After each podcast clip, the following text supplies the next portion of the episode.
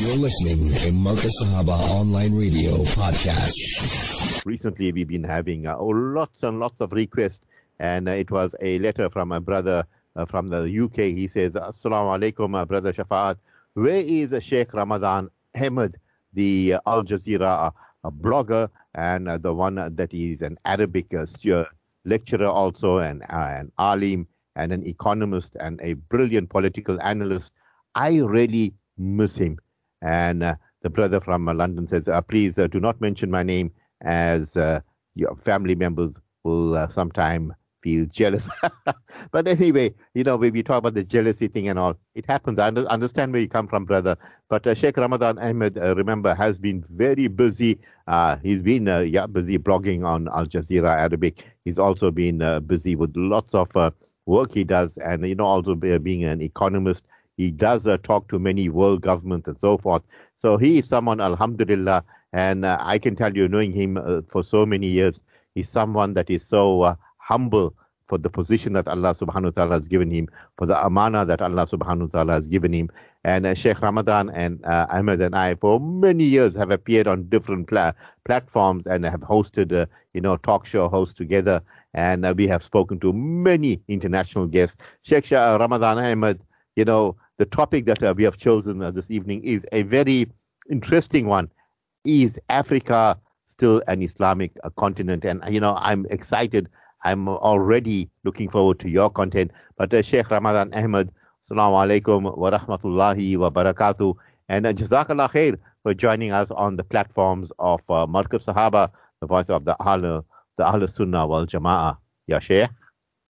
Wa-alaikum assalam wa rahmatullahi wa barakatuh, Brother Shafaat. It's always good to talk to you and uh, very lovely to have your uh, audiences on.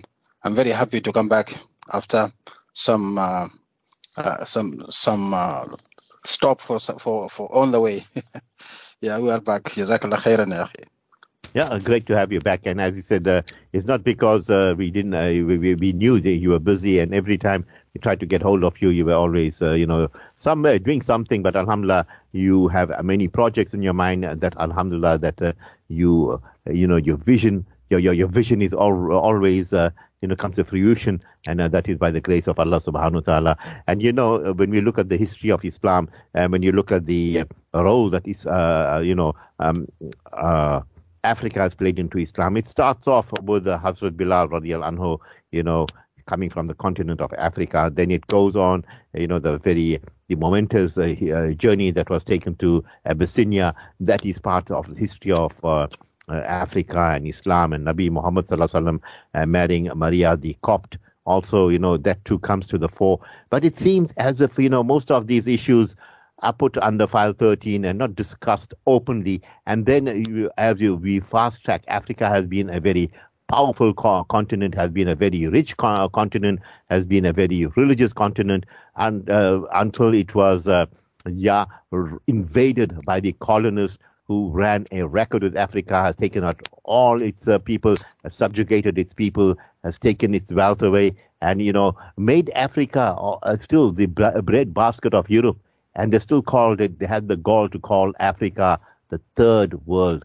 But Alhamdulillah, this third world today seems as if it's non existent, but it's still a major role player in uh, how the world uh, operates today. But Africa seems like it has uh, quite a few impotent leader, leaders that are letting uh, the population down. Sheikh Ramadan Ahmed, I know that's a very loaded uh, question coming through, many loaded thoughts coming through. But uh, your thoughts, Sheikh Ramadan Ahmed. I'm all ears. I'm listening to you. جزاك الله خير brother شفاعات بسم الله الرحمن الرحيم الحمد لله والصلاة والسلام على نبينا محمد وعلى آله وصحبه أجمعين Uh, the relationship between Africa and Islam has been uh, very long and uh, it d- dates back to the time of the Prophet ﷺ. and uh, Islam reached Africa before it reached Medina. Uh, it started with the uh, number of Sahaba uh, headed by uh, Jafar ibn Abi Talib, the cousin of the Prophet ﷺ, when uh, the Prophet sent him at the head of uh, an expedition or a mission to uh, Africa when Muslims were persecuted in Mecca and were looking for allies. So by Allah's inspiration, uh, the Prophet ﷺ sent uh, this delegation to the king of Abyssinia, and uh, the king of Abyssinia welcomed them, and um, he himself ended up uh, embracing Islam. And uh, when he passed away, the Prophet ﷺ and performed Salatul Ghaib uh, on him. So that that's the time when the relationship of Africa starts, and Islam with an Africa uh, Africa relationship started, and um, uh, even when uh, Muslims migrated to Medina, and after the uh, opening of Mecca, the Muslims took over control of Mecca.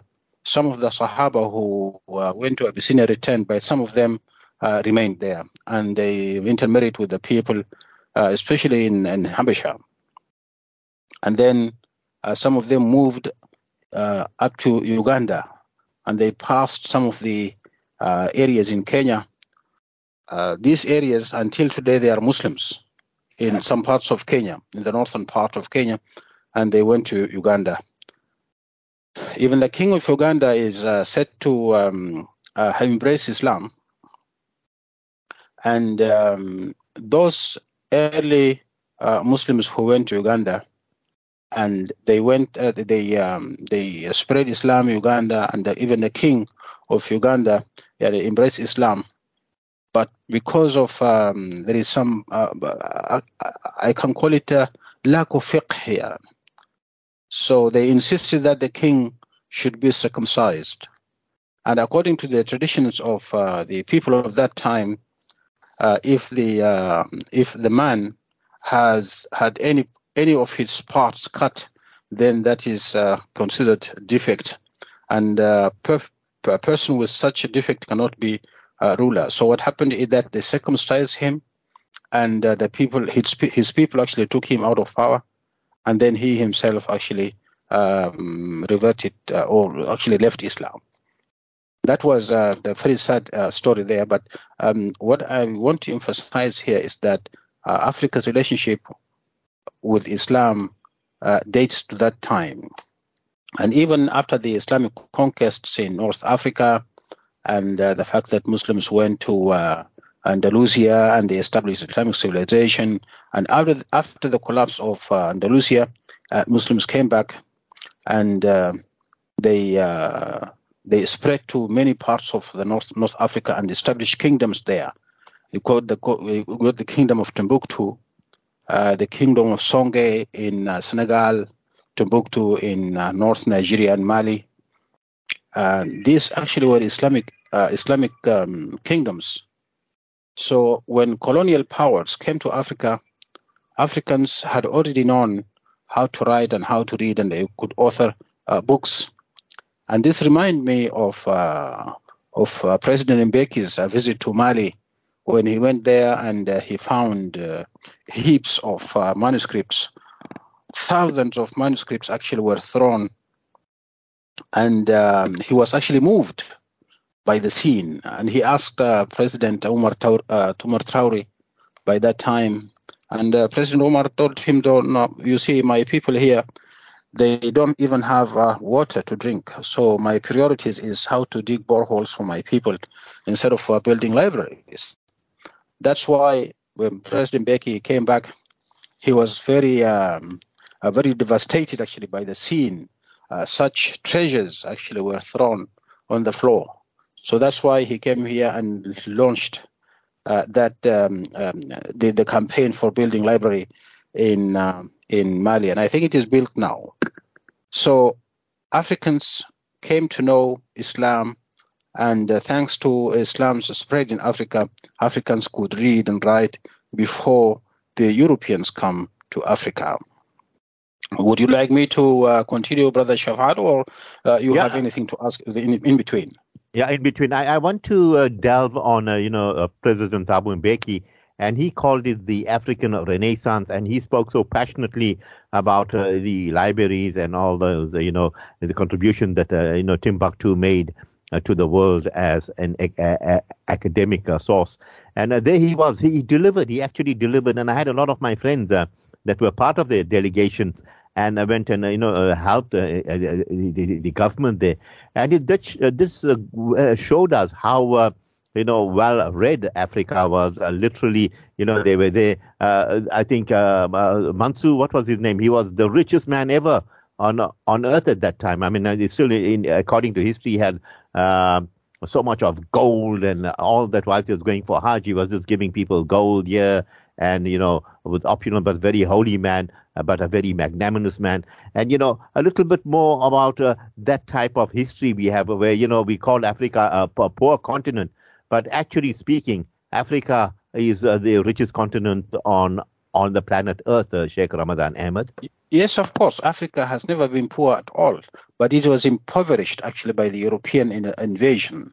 And uh, Europeans insisted on stealing in the uh, in the hearts and minds of Africans that you are poor. They are not poor at all.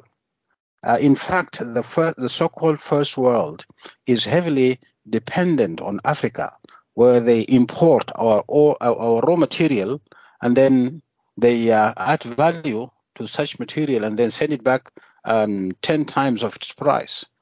Uh, if I can give you an example of um, of coca, for example, coca or tobacco, or uh, and all this kind of raw material, which they take from Africa, and then they um, add value to it, and then they they charge they overcharge actually Africans to pay for it.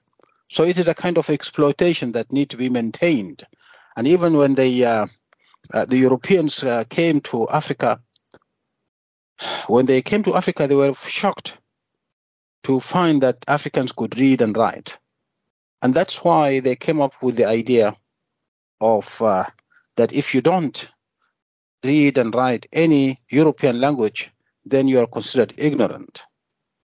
And for that reason, they were not keen to preserve the books that were written in Arabic. And Arabic was the language of that time. You know, that's like the um, the, uh, the the the way President Mbeki actually defended his case when they told him, "Oh, this is Islamic thing or Arab thing." He said, "No, the Arabic language was the language of science and knowledge at that time. Even Europeans could read and write Arabic very eloquently. Um, that was no, no, no question at all. It, all the parts of Europe used to come and study at the University of Cordoba or Cordova. You know, they used to, to study there and they, uh, they, they acquired knowledge. Which language was that? Well, that was Arabic language. So when um, Mbeki was criticized, he told them, these books are scientific books, algebra, um, uh, geography, history, and all, and, and you name it. But the um, uh, the thing is that uh, the Arabic language was the was the language of that time. So what happens is that Europeans forbade Arabic as a as a language of or as a medium of education, and that's where the uh, the, uh, the, the idea that if you are writing Arabic or reading Arabic, you are not uh, educated. And from here, what they did is that after occupying uh, Africa, they handed over education to the church. In many, many African countries where Muslims were majority, if uh, your names Muhammad, Rahman, Ali, and Yusuf, and all these uh, non-Muslim names, you won't have chance to go to university. I remember I was in East Africa and uh, in the University of Dar es Salaam, for example, until 19 um, 1980s and 90s, the Muslim percentage at Dar es Salaam University was about 10%, no less, uh, no more than that. Given that Muslim population in Tanzania is more than uh, 60%, just imagine. Only after the coming of uh, President uh, Jakaya Kikwete, uh, who actually uh, took the church uh, sorry, took the, the, the state from the um, loosened the grips of the, the, the church on the on the state that uh, now Muslims could be able to enter University of Dar Salaam, but many of them had already been sent outside the country to study outside to and, and, and used to come. So what I'm saying here is that the church was um, you know took control of education in Africa And that's why it gave a priority to whoever was Christian or was wearing Christian name. Uh, despite all this, you know, there is something very funny happened in Africa, and I have just come to realize it recently, where the church had to um, um, is now discussing the uh, the feasibility uh, of it taking control of uh, education and denying uh, Muslims. Do you know what happened, uh, Brother Shafaat? Uh, tell us, Sheikh Ramadan, we all ears. Yes. What happened is that the chair denied Muslims education, and what happened is that Muslims went into business. So they they they um, controlled business, and um, in due course, they got money, and now they could be able to build private schools. That's on, on the one hand, and they could be able to send their children outside the country to, to pursue their higher education.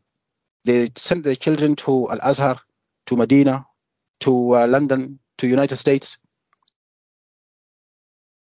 to study you know um, field of medicine for example. So if you have somebody who is a doctor for example and uh, uh, he wrote in his uh, in, in, the sign of his, his, business that he's a graduate of london university and you got someone who is graduate of uh, of dar es salaam university which one do you go to? Definitely you will go to the one who is graduate of uh, london university. So what happened is that muslims could have uh, had managed to have a very good education thanks to the fact they they, they have wealth. That's on the one hand and on the other hand, they managed to build private schools where they could be able to give good education to their children. Today, things are completely different from different from how they are 30 years ago, 50 years ago. It's completely different, even 10 years ago. Muslims have acquired education, and uh, Islam is no more um, perceived like how it was perceived like before um, the Sufis actually they kept Islam, they preserved the nucleus of Islam. But today, uh, Islam has gone to the public domain, and you can see the manifestations of Islam everywhere. You see Muslim women wearing hijab, uh, even in top government uh, posts at the moment.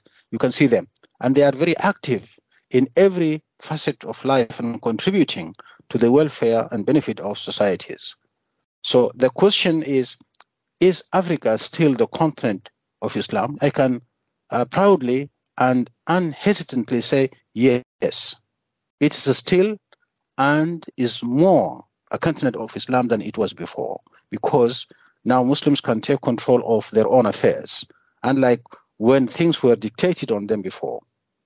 And you can see them well educated, taking well control of their lives, and contributing to the welfare of their uh, societies. Yes, Brother Shafaat. Yes, sir, Sheikh Ramadan. You talk about uh, the Muslims uh, having Al Azhar as a source of reference, uh, you know, the education and, uh, you know, having powerful education. And we had, uh, you know, scientists when we had Cordova, you know, it was the house of learning and everyone came to that, as we spoke about very eloquently about Timbuktu. And it seems as if when the colonists came, uh, Uh, there was a divide and rule policy. We knew that uh, uh, Nigeria had uh, perhaps a 90% Muslim population, but uh, uh, due to the Christian uh, evangelists uh, putting in lots of effort, it seems they say that Nigeria is 40, 60. Allah Alam, you're going to correct me there. And as they went through, the Americans got into Africa, but using the evangelists, the Bible thumpers, to come in and to raise the dust from uh, you know south to the north and uh, you know trying to capture Africa as a Christian continent.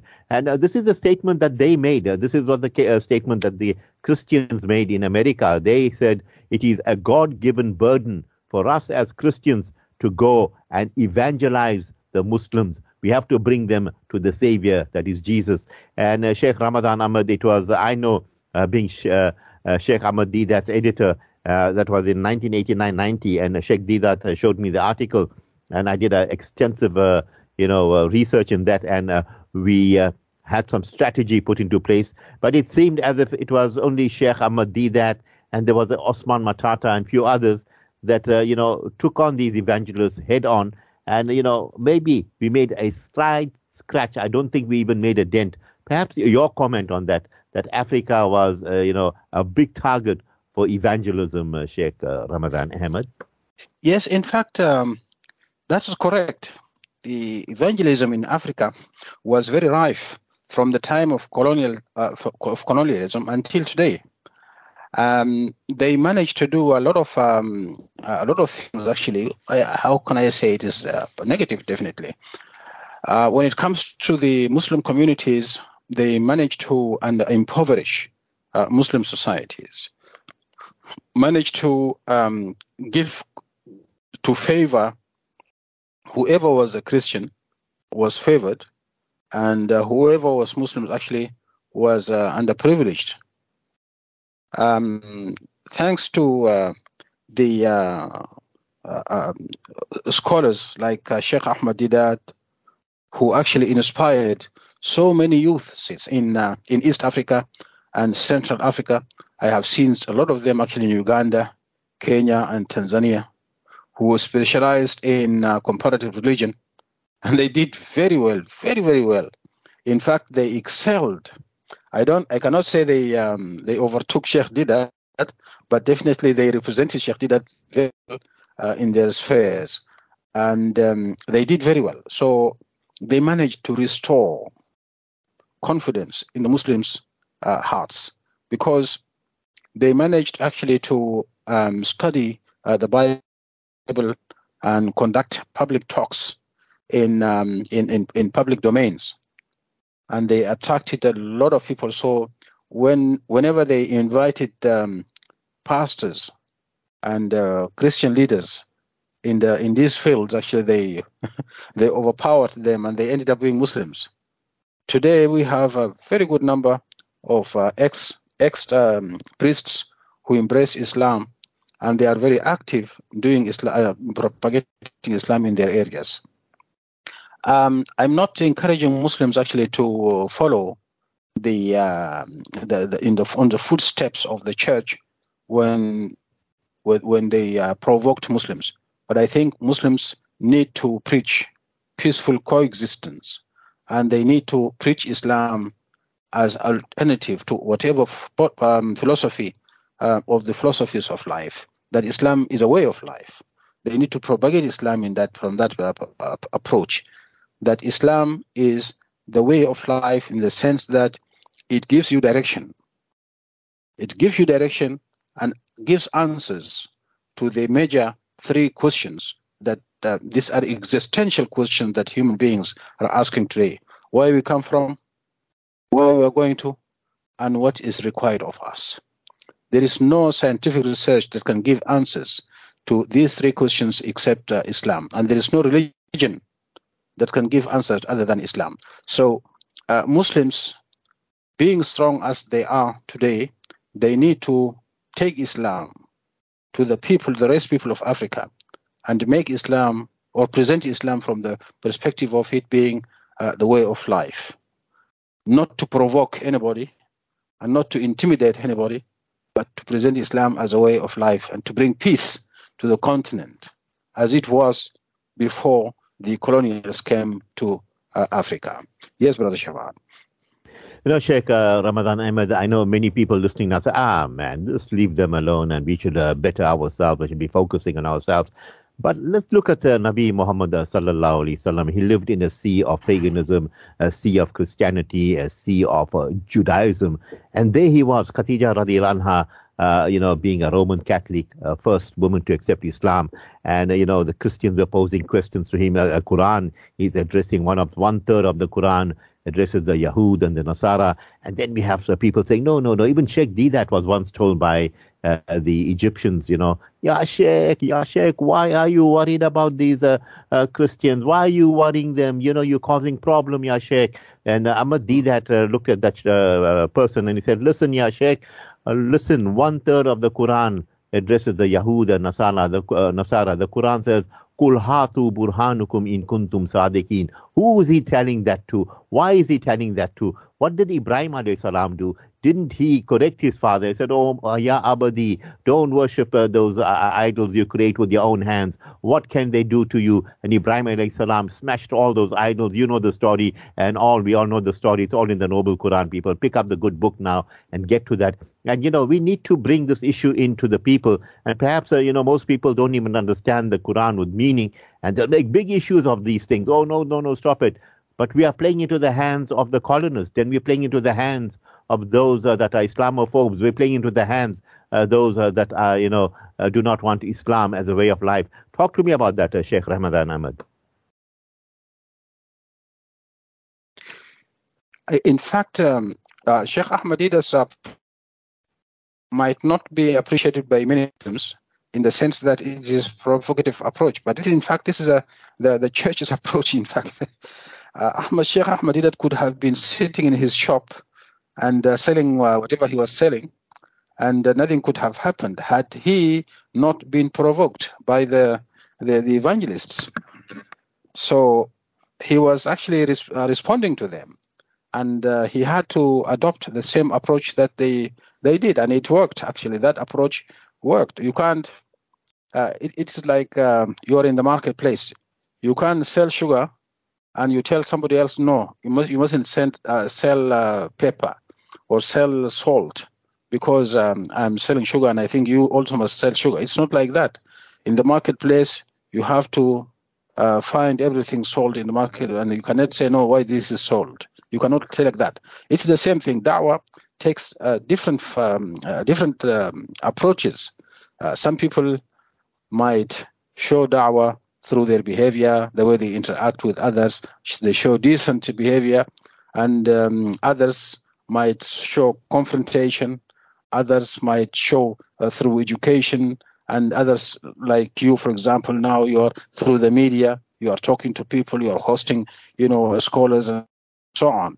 So you have to diversify the uh, the media of dawah. You cannot take one approach and then denounce the other approaches which are taken by other people. This is like just like marketplace.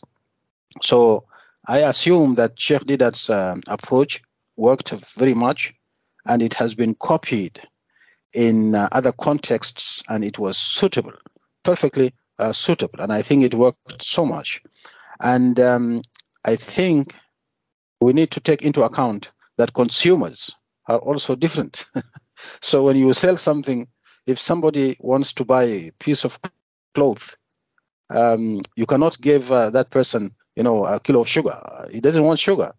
Sell sugar to somebody who wants sugar. So you have to understand the consumer's mindset, and then you sell them what you deem uh, appropriate and necessary and suitable at that period of time, certain and, and in that place. So you have to uh, diversify your approach uh, because you are selling your products to uh, diverse um, consumers. This is a very important fact that people need to take into account. Yes, Brother Shawad. Yeah, Sheikh Ramadan Ahmed, you make a lot of sense. And then whilst you're talking, I started thinking about uh, what is uh, destroying world uh, presently is uh, the uh, tribalism that's inherent, you know, racism that's coming to the fore. And uh, there you find the people taking the kneel and so forth. But uh, during the time of Nabi Muhammad sallallahu alaihi wasallam, it was uh, those paganistic, those pagan tribes that couldn't see eye to eye. As you fought each other for years and years over trivial matters. Then you get into Africa once again, tribalism. Look at South Africa. He's a Xhosa, he's a Zulu, he's a Sotho, he's a Ndebele, he's this, he's that, and I'm a Zulu. I'm more superior than that tribe and that. It's killing South Africa. Look at uh, Nigeria. There's tribalism there, the north and the south and everywhere. Look at uh, maybe you can correct me here to Sudan and look at uh, all you know the different parts of Africa. Tribalism is rife, and perhaps even when they had Islam and uh, many of them lost it again because they went back to the tribalistic roots and uh, gave tribalism or the tri- or the creed uh, precedence over the teachings of Islam. And uh, this why we uh, this is why we find not only here but throughout the world, you know, the Arab feeling in the Emiratis he's superior and he rather befriend a Nasara than a Muslim of uh, the subcontinent and so forth, or maybe you know subjugate Muslims from Africa to menial laborers and so forth. What's your reaction to that, uh, Sheikh Ramadan Ahmed? Yes. My reaction is that Islam is the only religion that can unite people, irrespective of whatever religious, uh, whatever uh, racial uh, backgrounds or whatever uh, geographical background they belong to. The Arabs used to be scattered uh, tribes fighting one another for long, long periods without any genuine reason. And they used to be just wandering tribes that never had any direction. And they were just uh, like their, their own animals. they never had any direction. So Islam brought them together and made out of them a strong ummah with a genuine mission to mankind. And they carried the mission very well, and they propagated Islam, and they brought many nations into the fold of Islam, and they made among them one ummah. So today, if we want to become uh, strong and uh, we get rid of uh, the problems that arise between several nations and tribes, it's only Islam that can bring us together. If you look at the Muslim world today, the more or the closer people to the people to Islam, the the, the the the more coherent their societies are, and vice versa. Whenever people you know drift far from Islam and they resort to their tribes and uh, to their nations and to their cultures, to their languages and to whatever, when they resort to this, then you see problems arising among them. So this is why I'm saying in Africa we have a lot of conflicts. We have a lot of tribal tribal problems and uh, geographical, you know, problems. But only thing that can bring us together is Islam. Once people um, embrace Islam, everything else becomes easy. I remember yesterday I was, I mean, the, last week I was traveling, and I was sitting in the bench at the airport waiting for my flight, and uh, somebody near me, he was sitting on the the, the bench also, and he started uh, uh talking over the phone to someone else, and I realized that he's Muslim. The moment I tell him, I ask him "Salam alaikum," and he responded "Alaikum salam." Um, all the barriers between us collapsed. He started asking me, "Where are you from?" and I asked him where I'm from, and then uh, uh, guess what happened? Do you know X? And I know X. I, I found that he was from Mozambique and I found that he knows people from Mozambique, and he found, I found that he knows people uh, from South Africa that we share. And then we started joking all of a sudden, and uh, we came to know each other. So this is how Islam destroys barriers between people. So if you want to bring people together, there is nothing that can cement people's relationships other than Islam. So in Africa, uh, while I'm talking to you today, the youth are very active propagating the mission of Islam everywhere in East Africa, in uh, the Horn of Africa, West Africa, Central Africa. Unfortunately, the Southern African region, Islam is very weak. This is the, the unfortunate part. And uh, on the other hand, Islam is being propagated like as if it is culture, culture of a certain um, um, certain uh, uh, group, not as something universal. And I think this is something that we need to uh, reconsider. And in this Southern African region where there is no history uh, of Islam. So there is no any cure for the diseases of tribalism other than Islam. That's the only cure for it. Yes, Brother Shafaat. Yeah, absolutely. As you said, uh, you know, Islam has its uh, history. It has uh, the teachings of Nabi Muhammad sallallahu alaihi wasallam. It has the final sermon of Nabi Muhammad sallallahu alaihi wasallam, where he said the black man is not superior to a white man. Neither is a white man superior to a black man. An Arab is not superior to a non-Arab. Neither is a non-Arab superior to an Arab. He that is most pious is most high. And you know, Nabi Muhammad sallallahu alaihi wasallam. Even you look at the behavior of the Sahabas, how they broke away this racism, this tribalism, and you know abolished slavery slowly but surely. And it seems as if uh, you know uh, the, the the West, who are the uh, perpetrators of genocide, the first crusade, the second crusade, the third crusade, um, have a knack of uh, manipulating uh, the uh, media with their propaganda and by telling the world that this is an evil religion, this is a, a religion of terrorism, this is a very narrow-minded religion, and it seems as if you know uh, most of uh, the, uh, the, the Muslim media is like uh, acqu- acquiescing in silence and uh, uh, doesn't have uh, the, uh, the, the power nor the energy to uh, you know reverse this or turn the tables on the West. Uh, what are your take? Uh, uh, how do you read that, uh, Sheikh Ramadan Ahmed? One of the funniest things, actually, is ironical that um, uh, the, the the media is uh, giving uh, mis, mis, misinformation about Islam, and uh, there is um, a lot of um, highlight of negative things about Islam, and uh, people try to understand Islam as religion of evil, but at the same time, uh, this kind of uh, of negative propaganda against Islam provokes some people actually to start researching, conducting research into what Islam is all about. I have come across uh, so many people, and I have seen uh, on Al Jazeera actually, uh, especially after the uh, September 11th, uh, th- tens of thousands of, uh, of, of people embraced Islam in the United States and were interviewed by Al Jazeera. So the, the, the general answer that was given, it was a common answer, uh, is that we thought Islam is an evil religion, and we wanted to know that evil religion which prompts its followers to throw themselves into fire, like how it happened in this in September 11th. You know that you're going to die, and you still you put yourself to death. So we wanted to know what force this this religion you know, in, inflicts to, to its, its followers in order for them to commit such horrific uh, acts.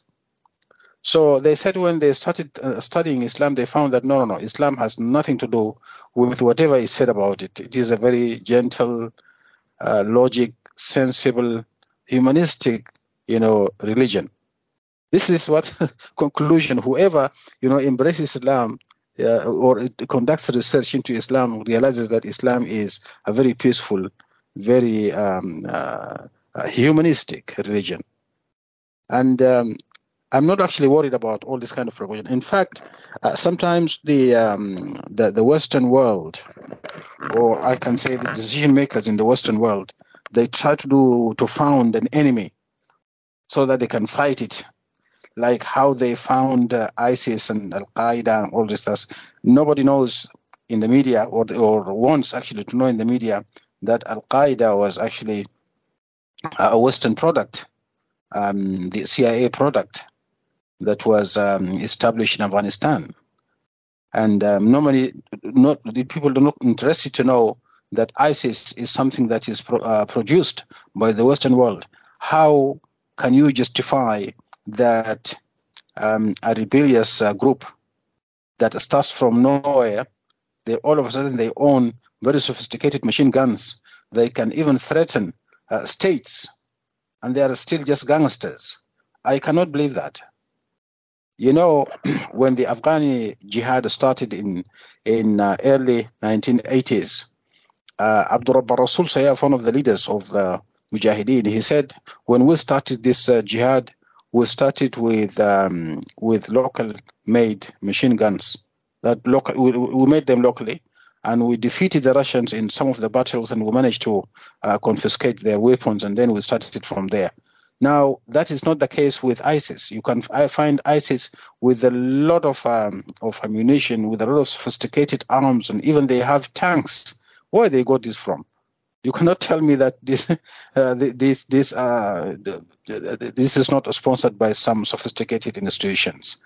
Now, why they they do this is because for them to say, "Oh, look, this is Islam. They are beheading uh, people. They are killing people. They are doing this and that."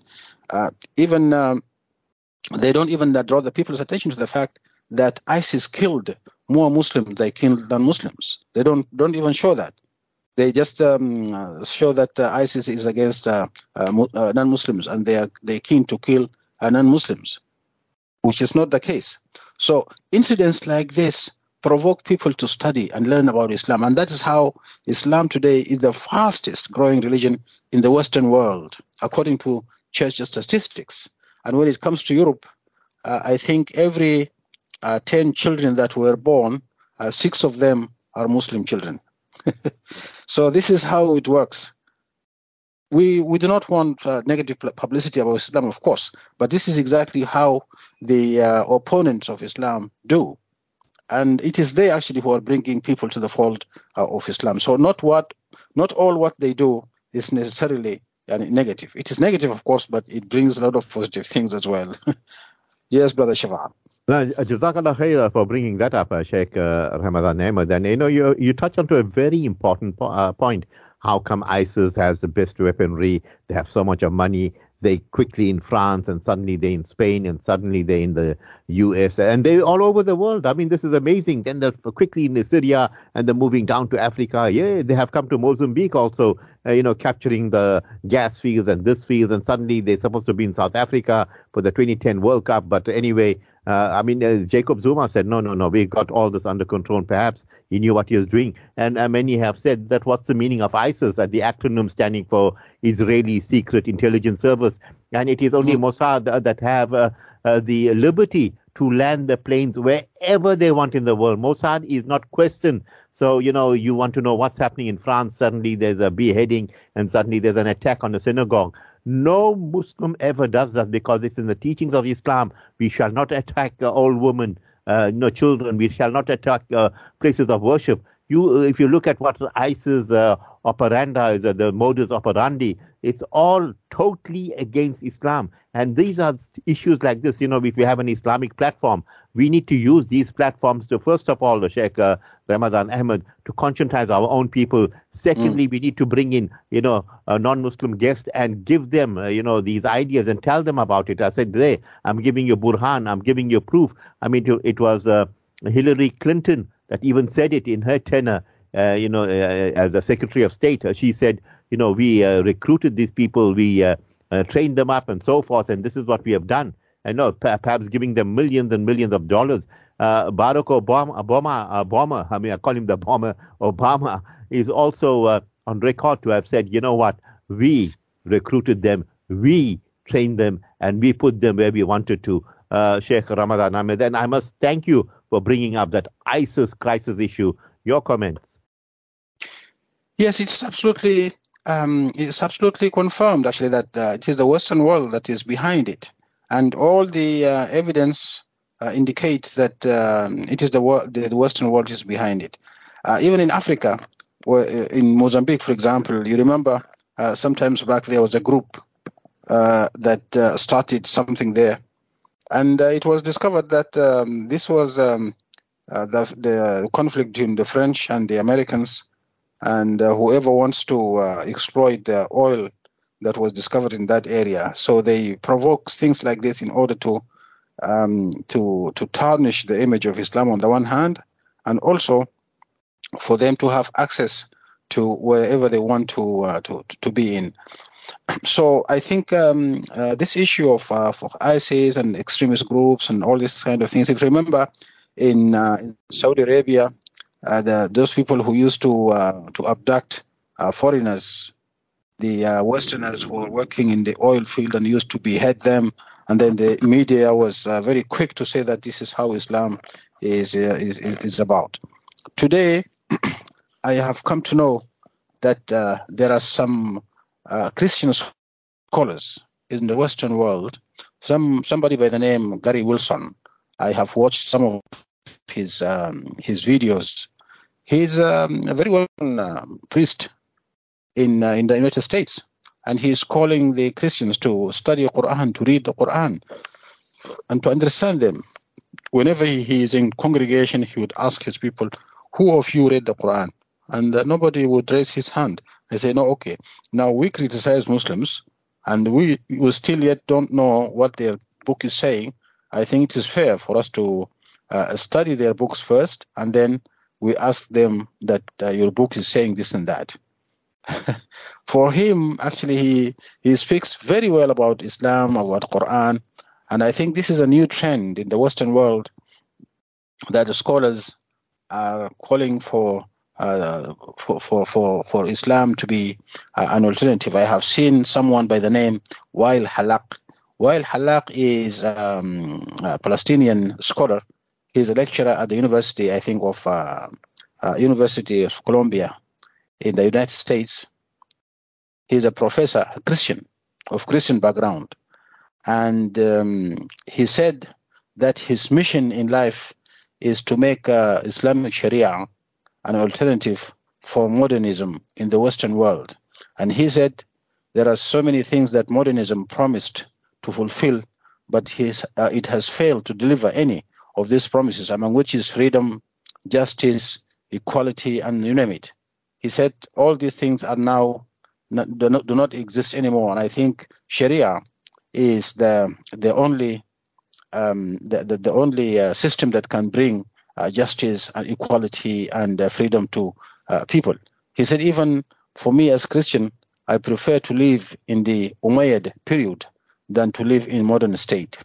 And he gave a lot of, um, uh, of evidences that show that the Western world is in no way preaching justice, is in no way preaching equality and uh, freedoms in the in the world. If you can have um, a 10% of the population uh, monopolizing 90% of wealth, and then the, the, the 90% of the population are sharing uh, this 10%, then there is something wrong with the system. And uh, there are so many of them actually who are uh, working for that uh, to, for that end. they are not Muslims, but they are propagating actually Islam and the Sharia to become uh, the alternative of uh, modernism.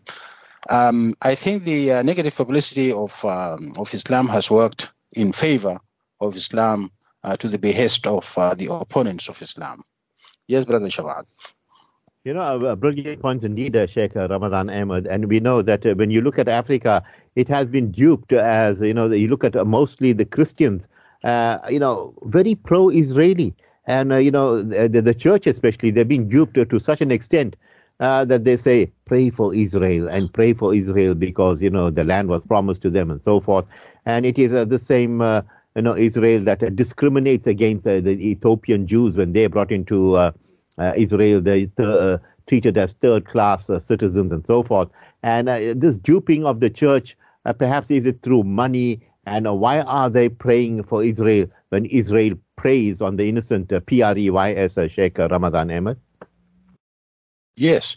Uh, I think the issue of Israel definitely is, is a very big uh, issue, and uh, the leader for a lot of controversy are working it. And should the Western world, or should the Western system uh, collapse, it's because of uh, its uh, blind support for Israel, for its brutal, uh, brutal behavior towards the Palestinians, and uh, because of um, of the Israeli issue, the Western world actually lost the moral ground uh, on which they can address the world about justice and equality, freedom and democracy, and all these names. So I think um, the, the Western Church um, is adamant to, um, to, to, to, to take care of Israel, irrespective of whatever behavior it does. And uh, that itself actually uh, has caused a lot of um, damage to the image of the Western world. And the whole world, the suppressed nations actually are looking uh, at it. If the, the Western world is keen about democracy and freedoms, why should Palestinians do not deserve this democracy and uh, human rights? I think uh, the issue of Palestine and Israel is a very um, a very big issue, and it is very difficult to cover it in in uh, these uh, few minutes. But uh, definitely, if we have to uh, touch on it from the perspective of of the Western world's approach towards Africa and towards the Arab world and towards the Muslim world, definitely it has shown um, uh, this uh, conflict, the, the, the Israeli Arab conflict, has shown, uh, has exposed actually the Western world, and um, it um, it has been exposed.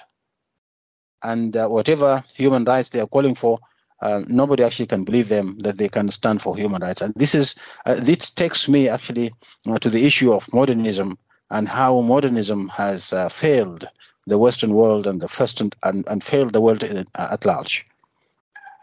Yeah, Sheikh yes. uh, Ramadan Ahmed, are you looking at uh, the uh, Ukrainian issue? We have uh, about uh, two or three minutes to go. I want you to touch on this, where you know we see the soft underbelly of uh, the Americans, where you know Russia is calling its bluff, and you know this invasion taking place there. are Lots of propaganda coming from left, right, and center. but it seems as if uh, you know it shows uh, that the petrodollars, uh, without the uh, you know Arab support, America is nothing without the Arab oil. Uh, you know the crude oil. America's dollar is worth nothing. As is, we know it's fiat money. It uh, doesn't have the equivalent, the value of gold and so forth and silver.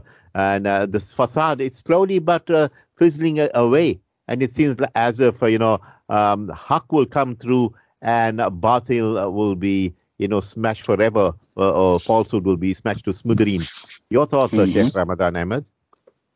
Yeah, I, I, think this issue of uh, Ukraine, um, uh, uh, uh Russian-Ukraine war, has um, uncovered a lot of hidden things. Um, in principle, we denounce war wherever it is, and wherever victims um, suffering, definitely nobody can applaud, you know, killing of victims um, this, this is uh, out of out of question. Uh, but what uh, matters is that the uh, United States does not consider the feelings of other nations when it behaves in a very um, unwanted way. Like, for instance, they wanted to include Ukraine in the NATO uh, uh, in, in the NATO group, which means to Russia that NATO is going to install its its arsenal uh, in the in, in, in the lands of Ukraine. What does that mean to uh, to, to, to, to Russia? Just imagine Russians coming to Cuba and they want to uh, make Cuba like uh, the strategic alliance to the extent that they can be able to install uh, some heavy weapons there in in Cuba. How would the United States behave? Uh, definitely it will occupy Cuba overnight. This is exactly what uh, Russia has done. So for what Russia has done um, is, um, is is is a matter of uh, of having them for lunch instead of waiting to be had uh, for supper. That's it. And the repercussions, of course, will be very huge, and uh, we are seeing it at the moment. Um, it will uh, impact uh, world economy definitely. Uh, at the moment, the world is, is, is suffering, but definitely uh, the American hegemony, the Western hegemony uh, over the world is going to diminish. Um, for for Russia, this is a matter of life and death. It's not just like like doing something and going back home and having people doing doing whatever. So I think the Western world actually has been heavily um, heavily affected actually by what's happening now. And you have seen uh, in Europe, um, uh, um, uh, France and Germany are heavily dependent on uh, on on Russian gas, and they refused actually to implement the the sanctions that were imposed by the United States and Britain. Britain Britain is the only enthusiastic about about sanctions, not like the rest of Europeans. Uh, the rest of Europeans actually are a bit reluctant because they are heavily affected. So now Russia is going to impose yeah, its will over Europe, thanks to the stupidity of the American administration. America could have stopped this war just by announcing that uh, Ukraine is not going to be part of NATO, full stop. And Russians won't have any problem with that. But the Americans actually insisted. And now now they are doing a still more stupid thing by sending, you know, arms to Ukraine in order to fuel uh, the war. The this is the unfortunate part. They are going to lose and lose, thinking that they are going to um, to to to um, to support their um, industry, the you know weapon industry. This is what they are doing at the moment, but definitely it won't serve them in the long run. Yes, sir, so I'm sure that uh, yeah the world is not going to be the same after this war. Yes, brother. Uh, absolutely brilliant indeed. Uh, you know, we are running out of time, but uh, you are brilliant as usual. And I can tell you, yes, uh, you can see that armaments industry, this is what they worried about, the, uh, the, the business instead of lives, as you said, innocent lives that are being lost. And this armaments industry, one of the biggest industries on earth, still the killing machines are there and at the expense of uh, the human dignity, the human life, and the, you know, they don't care anything about that. It's all about the Fallujah. Sheikh Ramadan Ahmed, really a pleasure having you uh, this evening. Your parting words are before I let you go. Jazakallah khair the Shafaat. The topic was uh, very, um, uh, very um, rich uh, Africa. Is Africa still the continent of Islam? I can say yes. The country, the African continent is more uh, Islamic uh, than ever before, given the amount of uh, of education that Africans have received uh, thanks to the support of the uh, well, wish, well wishers and uh, business people and uh, those good doing people. So, Alhamdulillah, Africa is again the continent of Islam. Yeah, there's it. Well, from our Sheikh Ramadan Ahmed, very vociferously telling you, yes, yes, yes, Africa is an Islamic continent. Alhamdulillah, Sheikh Ramadan Ahmed, Jazakallah khair. You have a beautiful, beautiful evening ahead. Assalamu alaikum wa rahmatullahi wa barakatuh. Wa alaikum assalam wa rahmatullahi wa barakatuh. And uh, to Lucalo, thank you very much for brilliant engineering. Keep it locked on to Marcus Sahaba for beautiful programming, lovely uh, information coming through. From the team and I, till we meet you again, we bid you Assalamu alaikum wa rahmatullahi wa barakatuh.